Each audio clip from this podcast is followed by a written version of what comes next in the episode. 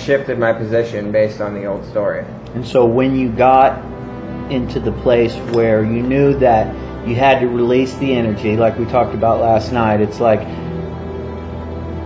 communicating is better than not communicating at all. Yeah. And so you got yourself in a position where you communicated, and then that puts you in a vulnerable position because it was in my office, and there's always the potential of a brick to the face in my office, and it came swiftly. It did. And so, what kept you in that place? So, you got in your head, right? Mhm. You started listening to all the reasons Yeah. why you were justifying your anger, right? hmm And then, what happened when you got into the office? Um, I was trying to prove my point. Okay.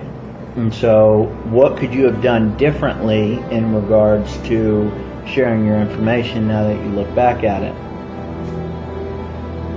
I could have got more vulnerable and I could have actually shared how I was feeling and not just the facts of what happened or who's right or who's wrong, but actually sharing my authentic me, my feelings. And how would one go about doing that? Um, instead of coming out with facts, come out with how I feel. Okay. What's one key part of communication? Vulnerability. Yeah. Okay. So let's say let's say you're in a relationship, right? We're all in relationship with each other, committed relationships.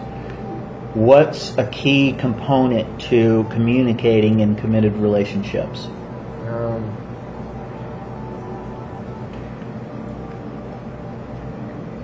um,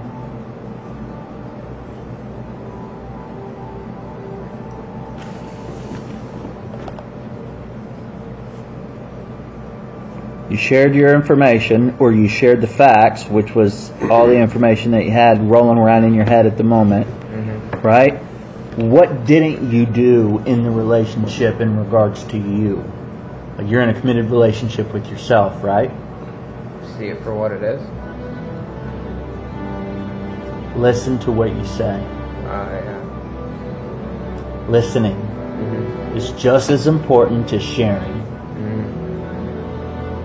Both of them, I'm not going to say one is more important than the other. I mean, the school books will tell you listening is more important, but uh, the school books are wrong. So um, I think it's it's really about that balance. Like if you're going to share your information, your your first relationship is with yourself, and so you have to hear what you're sharing. You have to hear what you're saying. You have to hear what tone it is, what words you're using, whether or not it's making sense. You have to be paying attention to what you're saying. Nine times out of ten, you'll hear yourself and then you'll go, well, that sounds pretty stupid. Right, Wickman? Right. And then you're able to immediately reposition yourself to share your information again differently. Mm-hmm.